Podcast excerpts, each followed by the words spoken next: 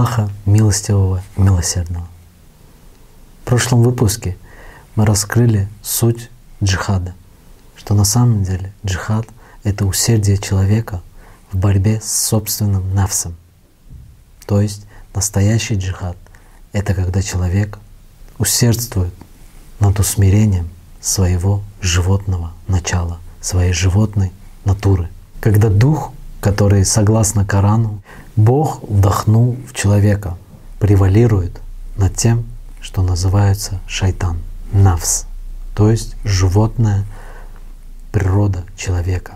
Когда человек не слушает вас-вас, это понятие наущения от Иблиса, а повинуется Ильхаму, то есть внушению от Всевышнего Аллаха.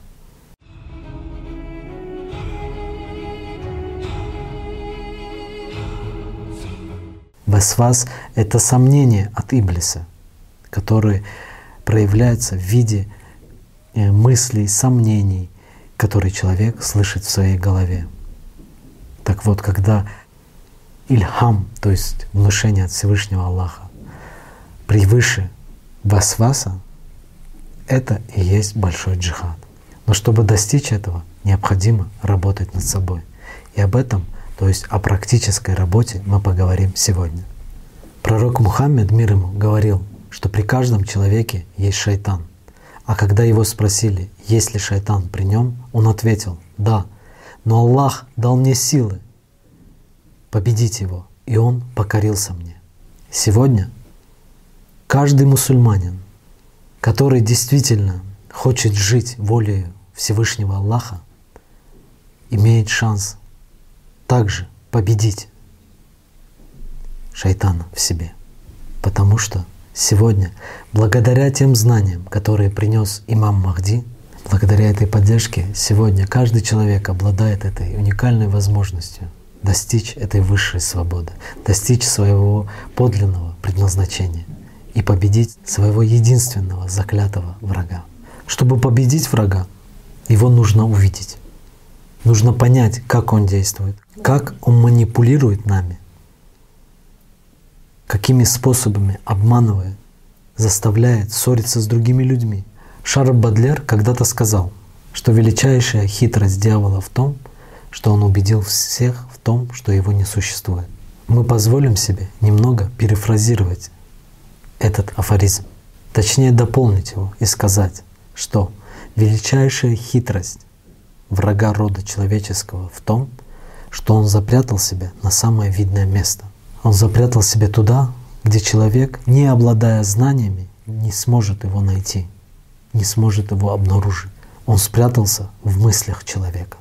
Хотя об этом было сказано в Коране еще более 14 веков назад. К примеру, в седьмой суре, в 200 аяте, где сказано, «Если сатана клонит тебя к дурному, видениями твой ум наваждая, ищи убежище лишь у Аллаха, то есть сказано о том, что сатана действует в сознании человека через картинки.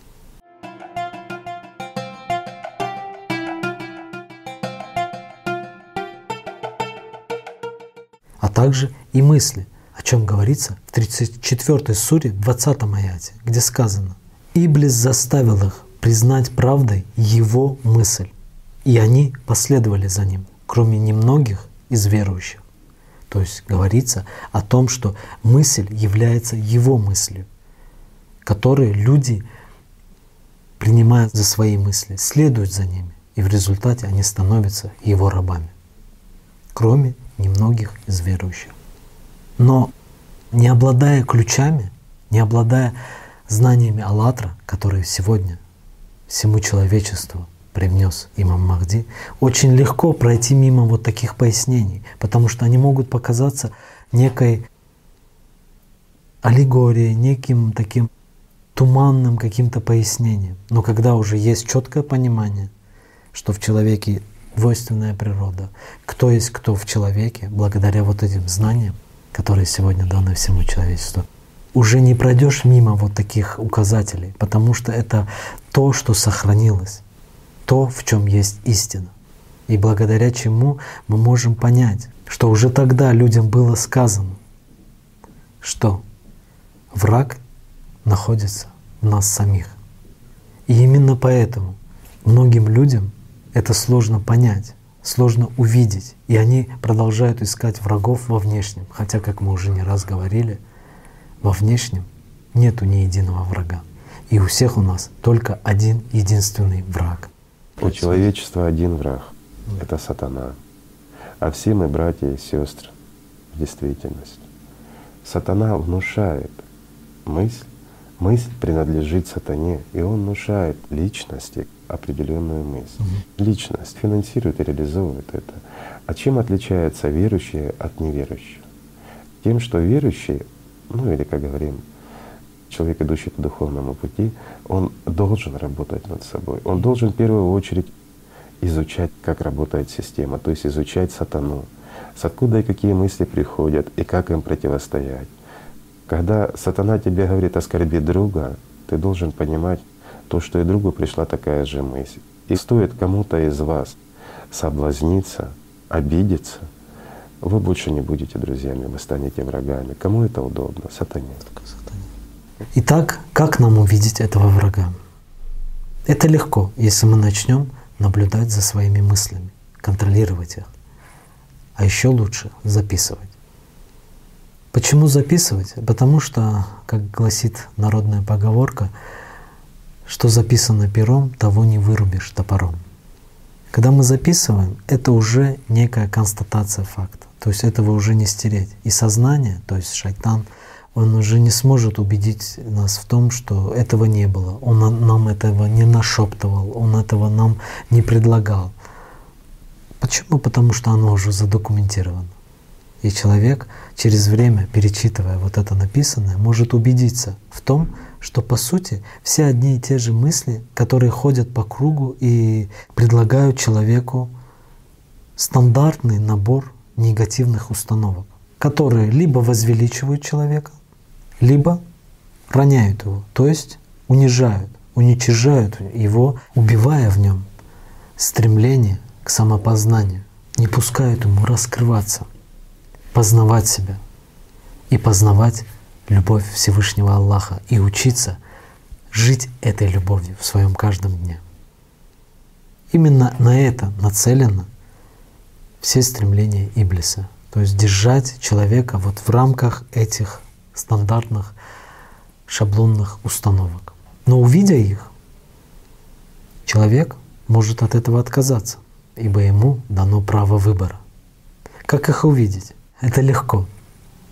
Вот начиная с самого утра, когда звенит будильник и нужно проснуться, совершить омовение и встать на молитву. И тогда мы можем услышать у себя в голове мысли, которые соблазняет нас, что давай поспи еще немного, еще пять минут. Ты успеешь, потом помолишься. Ты устал, надо еще поспать. Вот э, такие и подобного рода мысли и есть как раз таки то, через что Иблис нас соблазняет. Когда Иблис отговаривает человека от самого важного, от общения с Всевышним Аллахом. Потом, допустим, человек преодолел себя, встал, совершил омовение, вот он стоит уже в молитве. Ему начинают лезть другого рода мысли. Там, о том, что ему надо сделать за день, или о вчерашних каких-то обидах, ссорах, конфликтных ситуациях, кто кому что сказал, кто кому что не дал и так далее, и так далее. А ведь в это время, во время молитвы, человек должен предстать перед Всевышним в чистоте. Он стоит перед своим Создателем, он молится Ему. Вместо этого он слушает вот эти мысли. Очень многие могут возразить, что что в этом такого? Это нормально, это естественно. Может быть, но это уже не молитва, потому что молитва, она должна проходить в чистоте. В чистоте и в искренней любви и благодарности, в искреннем порыве, трепете, обращении к Всевышнему Аллаху.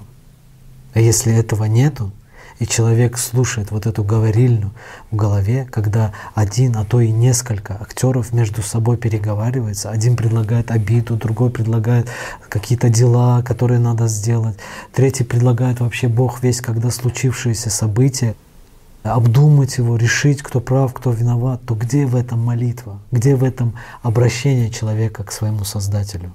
А ведь мало кто может похвастаться, что у него такого нету.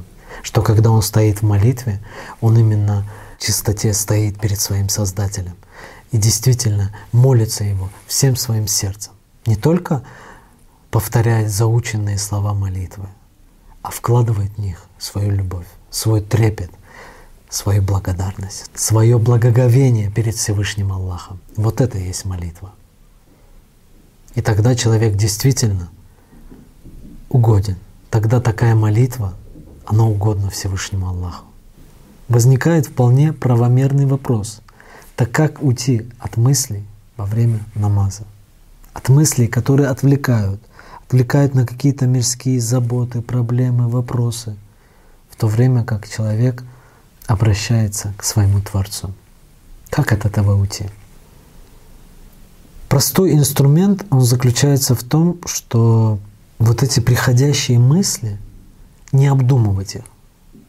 Вот они идут как некий поток — но как только мы начинаем какую-либо из этих мыслей обдумывать, то все, она целиком захватывает все наше внимание. То есть задача не обдумывать эти мысли, относиться к ним как к дождю за окном, который вас в принципе не касается. Ведь вы в комнате. Приведу еще один пример такой. Вот мысли, они идут приблизительно на этом уровне, то есть вот э, где находится сознание человека. Так вот задача, когда человек стоит в молитве, да, то есть вот он обращен к своему Творцу, он предстал перед Ним своей мольбой, со своей молитвой. Задача не смотреть наверх и не, не цепляться за них своим вниманием. Вот они проходят там, пусть себе и проходят. То есть не обдумывать их, а целиком сосредотачиваться на словах самой молитвы. Когда мысли становятся навязчивыми, шумными, грубыми, агрессивными, то есть пытаясь именно завладеть нашим вниманием, то задача еще больше углубляться и сосредотачиваться на самих словах молитвы. Если даже это необходимо, то их громче про себя проговаривать. То есть как бы словами этой молитвы отграждаться от этих мыслей. Словно некая стена возникает в нашем сознании благодаря словам молитвы, когда мы ограждаемся от этих мыслей, от суетливых мыслей, которые нам нашептывает враг с целью того, чтобы отвлечь нас от самой молитвы, от процесса общения. Ведь что такое каждая молитва? Это процесс общения человека с самым дорогим для него существом, со своим Создателем, с Всевышним Аллахом.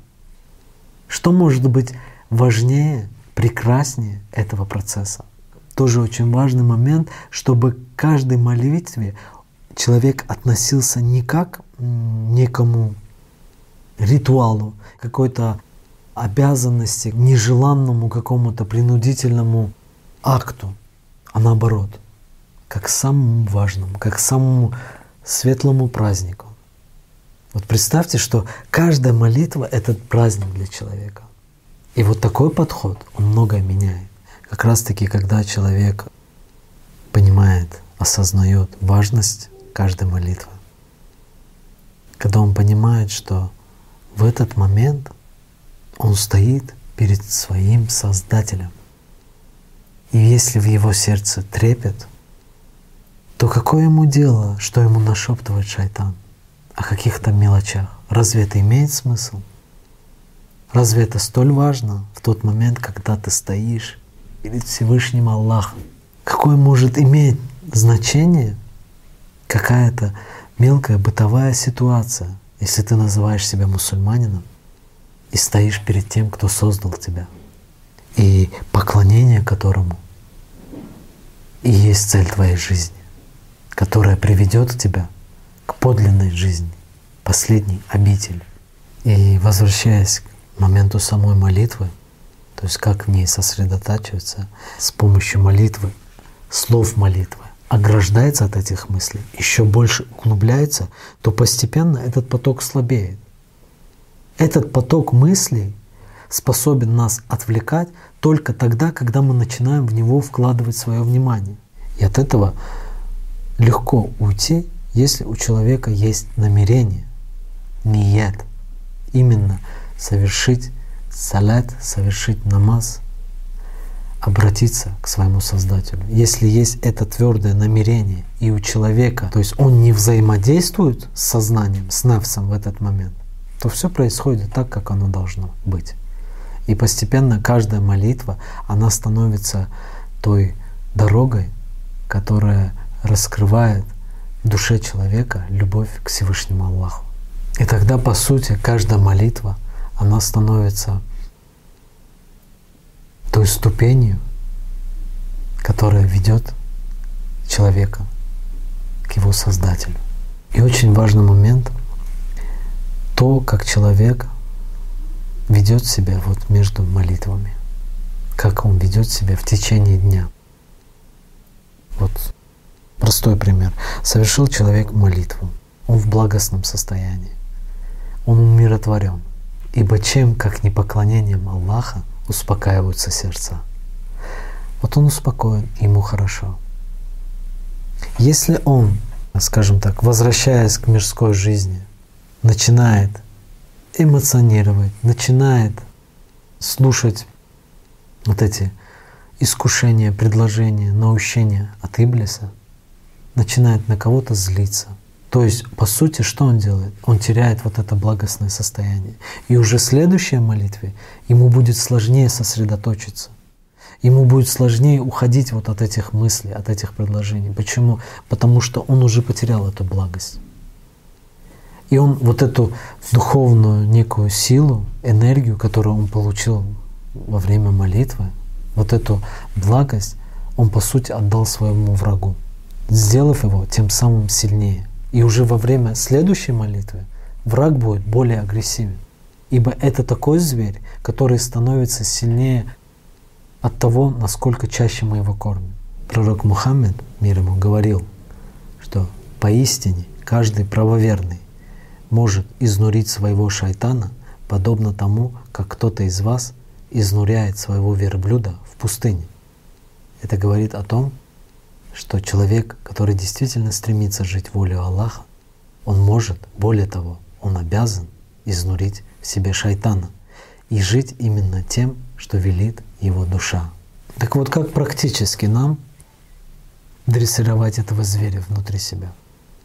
Об этом неоднократно рассказывает Махди в передачах, о том, как именно своим вниманием человек может дрессировать этого зверя. Внимание является кормом для зверя. Это то, за счет чего он живет. Это его пища. Но это также пища для ангелов в человеке.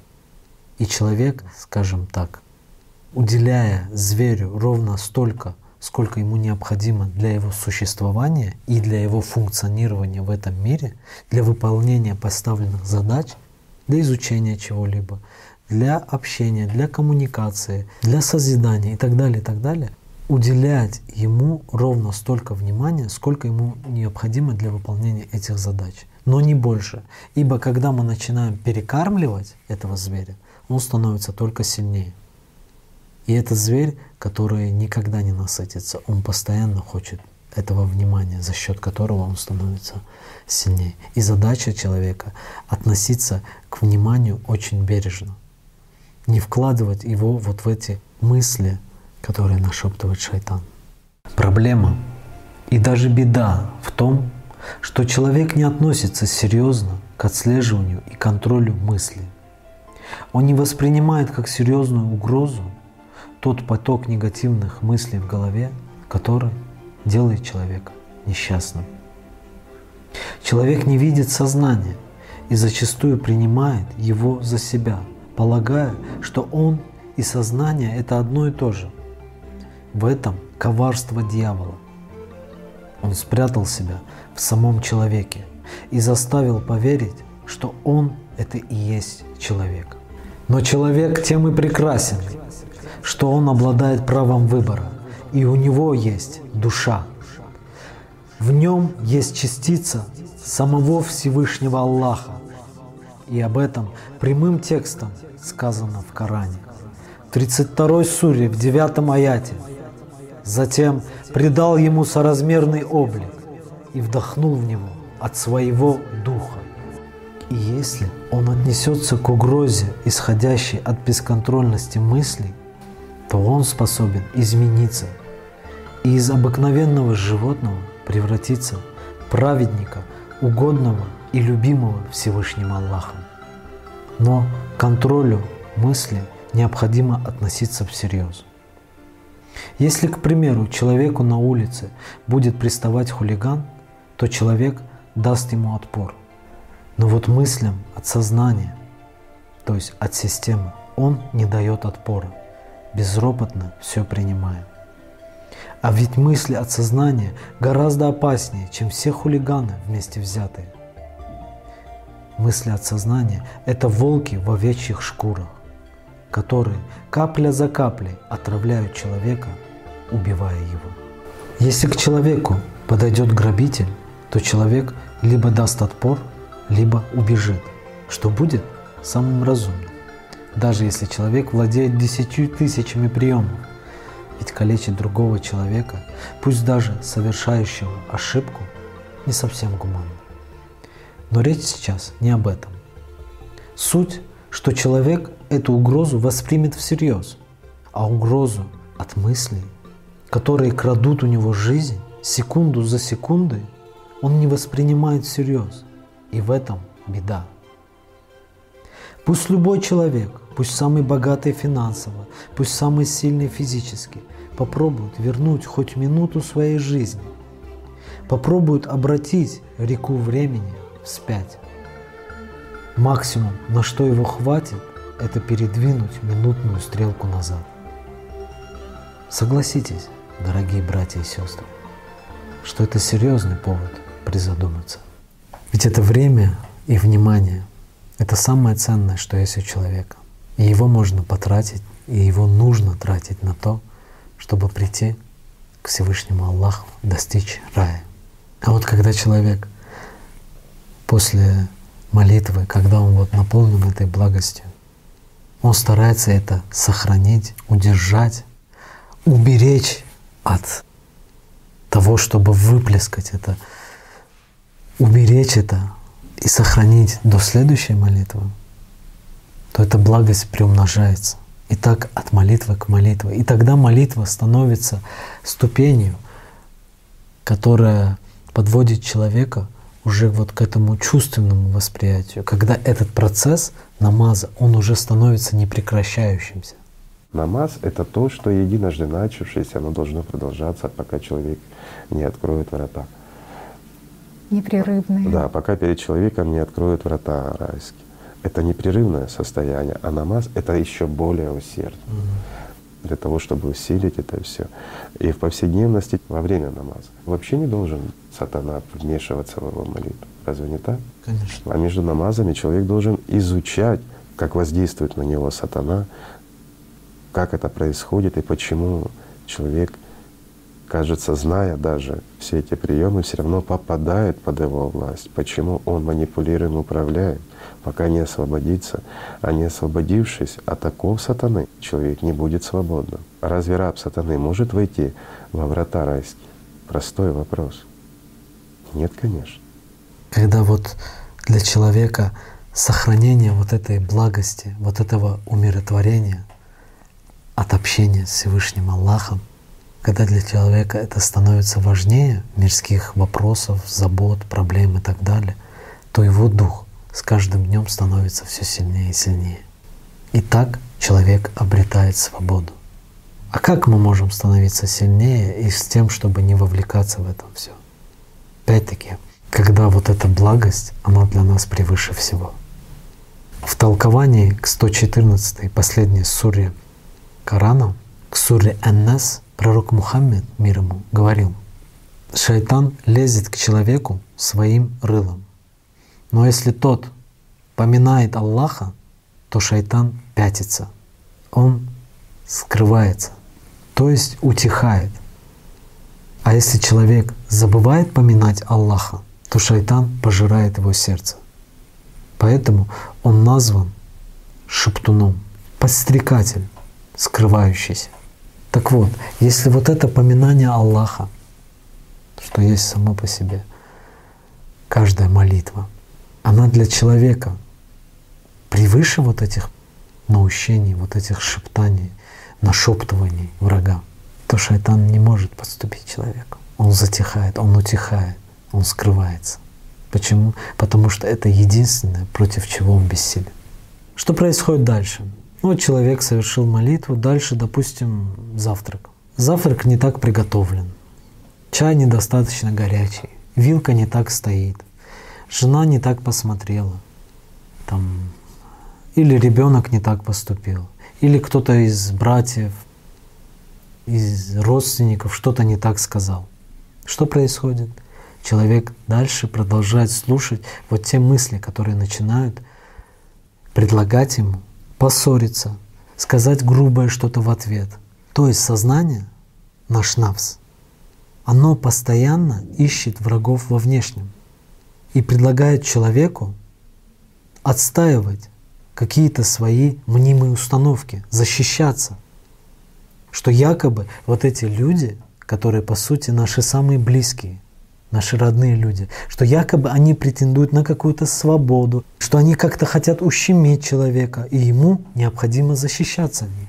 Тогда как, по сути, единственное, от кого человеку необходимо защищаться, это от своего нафса, то есть от своего шайтана, о котором говорил пророк Мухаммед, говоря о том, что у каждого человека есть свой шайтан, но которого каждый человек может приструнить.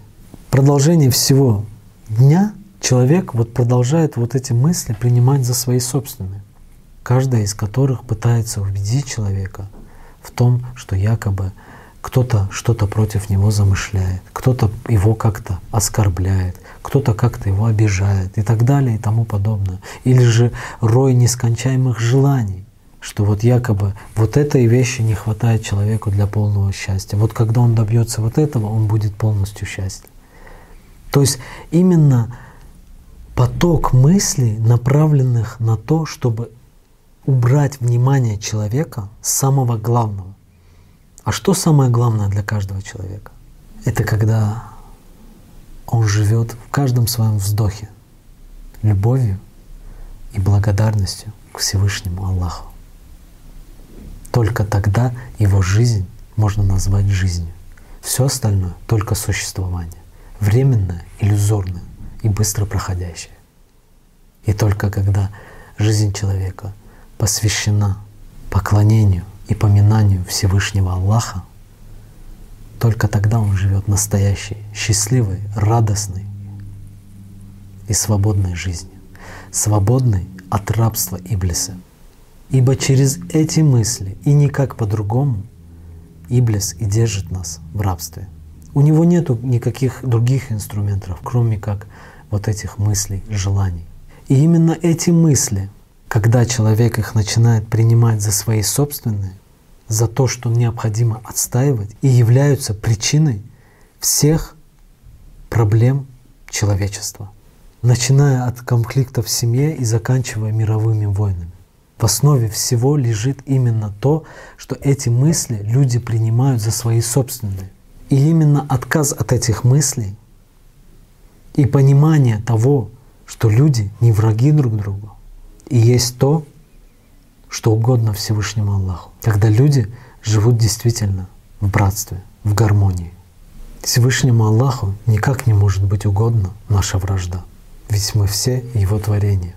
И сознанию на самом деле все равно, на чем разъединять людей. Разделяй и властвуй — это извечный принцип Иблиса, который, к сожалению, до сих пор работает. Но опять-таки, сегодня у человечества есть альтернатива. И благодаря тем знаниям, которые даны в Аллатра, которые привнесены имамом Махди, у нас есть понимание того, что на самом деле мы можем противостоять этому принципу когда мы просто отказываемся от того, что Он нам предлагает, и выбираем любовь, благодарность Всевышнему Аллаху, выбираем единение и примирение в себе и с друг с другом. Потому что люди не враги друг другу. И мы неоднократно об этом уже говорили. В большинстве сегодняшних семей есть такие понятия, как детская манипуляция, женская манипуляция, мужской деспотизм. К сожалению, это все жестокие реалии сегодняшнего дня. Это то, на чем Иблис играет, разделяет людей. Ибо если нет единства в семейной ячейке, а ведь семейная ячейка — это по сути есть отображение, фрактальное отображение всего общества в целом. И если нету мира и любви, гармонии в самой семье, то, скорее всего, и в государстве его не будет. И чем больше таких семей, соответственно, таких государств, тем меньше мира и гармонии во всем мире, на всей земле. И все начинается на самом деле в семье. Если люди не могут достигнуть любви и гармонии семейной ячейке, то кто же их примет в тот мир? Если вот э, та амана, которая им дана в этом мире, если они там не могут преодолеть в себе врага, его наущение и достичь мира и гармонии, а живут его наущениями, живут его указками под его диктовку и враждуют друг с другом. То есть со своими самыми близкими людьми. И давайте зададимся простым вопросом. Разве какой-то человек вот действительно внутренне, искренне желает ссориться со своими близкими людьми? Говорить им грубые слова, ругаться с ними. Какой нормальный человек захочет этого? Жить в вечных каких-то склоках, э, ссорах и раздражениях. То есть, по сути, не жить, а существовать. Как злая собака. Кстати, немного отклонимся от темы. Вспоминаются слова Махди из передачи «Зов Махди», где он говорил о бешеных псах. Так вот, возвращаясь к теме джихада, хотелось бы отметить такой важный момент, что как раз-таки защищаться от подобных бешеных псов и дозволено. То есть это является естественной мерой, когда люди защищаются, обороняются от каких-либо агрессивных действий вот таких бешеных псов. Так вот, возвращаясь к теме манипуляций и манипуляций в семье, что происходит? Когда люди начинают ссориться из-за мелочей, начинают отстаивать свою якобы свою, в кавычках свою правоту и оскорблять, обижать своих ближних. Получается то, что Иблис достигает своей цели. Он разъединяет людей. А почему возникают эти ссоры, эти конфликты? Потому что человек принимает вот эти мысли в голове за свои. Он их воспринимает как руководство к действию он думает, точнее, ему кажется, что он думает, что эти мысли — это его собственные мысли. Тогда как, как мы уже сказали, если он начнет их записывать, он увидит их шаблонность. А когда несколько людей этим занимаются, они видят, что приблизительно в одно и то же время к людям приходят одни и те же мысли, то есть похожие по смыслу. У каждого они могут варьироваться. Возникает вопрос, как человеку научиться не слушать эти мысли. То есть какой простой инструмент человек может применить для того, чтобы уйти от этих наущений, от того, что Иблис побуждает человека совершать. Ведь мы повторимся. Все то зло, которое творится в мире, оно совершается не Иблисом, а самими людьми. Оно не интересно никому, кроме сатаны. Таким образом, Он держит нас здесь, и Он множит это зло. Но опять-таки, чем Он это творит? Нами, нашим языком и нашими руками. Разве не так? Ну разве не так, друзья мои? Ведь Он не подходит и не заставляет тебя принять то или иное решение. Он тебе всего лишь кидает мысль, друг мой. Но ты реализовываешь зло. Ты начинаешь плохо думать о других. Ты начинаешь возносить и хвалить себя. Ты причиняешь кому-то боль и страдания и обижаешься на других, когда они также поступают с тобой. Почему обижаешься? Потому что тебе обидно, гордыню задели. А вот здесь как раз и есть весь феномен. Когда человек духовно свободный, он понимает суть людей. Он понимает, как действует сатана. Но эти мысли, они внушаются Иблисом. Но человек, когда он не разделяет в себе, кто есть кто, он принимает это за свое собственное. Ведь это же в моей голове, значит, это мои мысли. Ну давайте зададимся простым вопросом. Кто тогда я, если в моей голове появляются мысли, которые мне говорят, которые мне приказывают, что ты должен что-то сделать. Ты должен встать, пойти туда, ты должен скушать это, ты должен купить то, ты должен тому сказать грубое слово. Ты должен, ты должен, ты должен. Кто в моей голове говорит мне, что я что-то должен? Кто это тот, который обращается ко мне на «ты»? И кто тогда тот, кто слышит эти мысли? Ведь если есть тот, кто слышит мысли, и есть сами эти мысли, то есть эти мысли приказы, получается, эти мысли не есть мои мысли, если я их слышу. Как достичь того, чтобы в той же семье, которую мы упомянули, был мир и гармония? Как людям учиться жить по-человечески? Есть простой инструмент. Не принимать эти плохие мысли. Не действовать так, как нашептывает, навязывает нам Иблис. Когда возникают вот такие предложения, а ведь все они начинаются с мысли, если мы будем внимательно за этим наблюдать, мы это увидим, то в этот момент нужно просто от этого отказываться. Можно просто парировать. То есть, когда враг рода человеческого предлагает сделать то-то, то просто отказываться от этого, парировать ему. Зачем? Почему я должен делать это? Вот мне предлагается оскорбить человека, сказать ему что-то обидное. Ну вот оно на языке уже. Но ведь этот язык, он дан мне, и я буду отвечать за то, что в течение жизни слетало с этого языка. Я за это буду отвечать. И если мое стремление достичь довольства Всевышнего Аллаха, то моя обязанность следить за тем, чтобы с этого языка слетало лишь то, что угодно Всевышнему Аллаху. Практически. Приходит мысль, скажи ему вот так. Простой, простой инструмент, парировать. Почему я должен ему так говорить? Нет. Ведь он мой брат. Это моя сестра. Я не буду их обижать, я не хочу их оскорблять. Они точно такие же создания, творения Всевышнего Аллаха, как и я.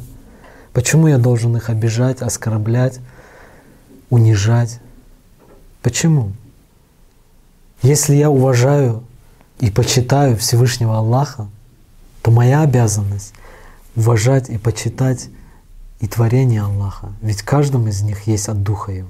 Если человек действительно стремится достичь довольства Всевышнего Аллаха, то как он может не уважать тот дух, который есть в каждом из людей? Это простые вещи, но порой мы забываем о них. Потоки суетливых, навязчивых, агрессивных мыслей, мы забываем эту простую истину. Потому что сатана, он всегда криклив, он всегда шумлив. Если контролировать эти мысли, то тогда тот тихий голос ангела, который есть в каждом из нас, он не позволит нам выполнять, притворять волю Иблиса в жизнь. Тогда человек становится человеком. Пророк Мухаммед, мир ему, сказал, шайтан прикасается к сыну Адама, и ангел прикасается к нему. Прикосновение шайтана — это постоянное побуждение к злу и неверию. Прикосновение ангела — это постоянное побуждение к добру и подтверждение истин. Если кто-либо почувствует это прикосновение ангела, то пусть знает, это от Всевышнего Аллаха. И пусть восхвалит за это Аллаха. А если почувствует иное, то пусть обратится к Аллаху за защитой от проклятого шайтана. Это и есть вот тот простой инструмент. Когда нам предлагается обидеть человека, сказать что-то обидное, оскорбительное, мы вместо этого либо молчим, либо говорим что-то хорошее. Когда человек живет прежде всего любовью, почтением, поклонением к Всевышнему Аллаху, ему эти игры за власть, они неинтересны. Что может быть в этом мире такого важного, чтобы человек тратил свою жизнь на вот эти войны, на вот эти соблазны, вместо того, чтобы жить счастливой и свободной жизнью. Приведем один хадис, заранее приносим извинения особо чувствительной части нашей аудитории. Он несколько, скажем так, своеобразный хадис, когда посланник Аллаха, мир ему, обратился к одному из подвижников и сказал, «О, о сын такого-то, что есть твоя пища?» Тот ответил, «О посланник Аллаха, моя пища — это молоко и мясо». И пророк, мир ему, спросил, «А что с ней становится потом?» На что этот человек ответил, «Тебе известно, тебе известно это, что с ней становится потом». И пророк сказал, «Так вот, на примере пищи сынов Адама Всевышний Аллах поясняет людям, что есть на самом деле эта земная жизнь. Внешне она красива, внешне она заманчива, прельщает, но суть у нее то, что она есть на самом деле, это как раз-таки вот этот пример, что потом происходит с пищей человека. А настоящая жизнь — это когда человек живет высшими духовными ценностями. Причем он не кричит об этом на каждом углу, не делает вид, а он просто этим живет. Он живет как человек в своей семье.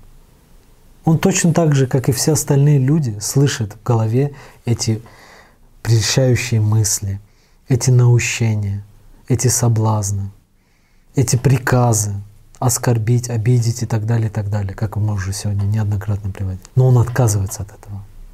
Он выбирает любовь, он выбирает уважение, заботу, добро к людям. Вот эта жизнь есть настоящая жизнь. Возвращаясь к мыслям, будет не лишним еще раз повторить, что мысли не принадлежат человеку. Он их не продуцирует. Они нашептываются, они внушаются, они предлагаются. То есть все те мысли, которые связаны с агрессией, с манией величия, с заботой о теле, о его комфорте, то есть об эгоистических вот этих мотивах, связанных с вот с такими мотивами. Это все мысли от шайтана. И только мысли о добре, мысли о любви к Всевышнему Аллаху, к Его посланнику, мысли о любви в самом чистом, самом высоком значении этого слова — Мысли чистые, словно слеза на щеке младенца, который впервые узнал свою мать. Вот эти мысли можно считать мыслями, которые происходят от нашего духовного начала, от нашей духовной сущности. Все остальные мысли — это мысли, которые внушают человеку Иблис.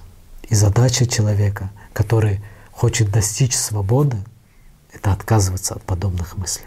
Поэтому, дорогие братья и сестры, если по милости Всевышнего Аллаха сказанное стало понятным вам, то как истинные мусульмане, поделитесь этим с теми, кто вас окружает.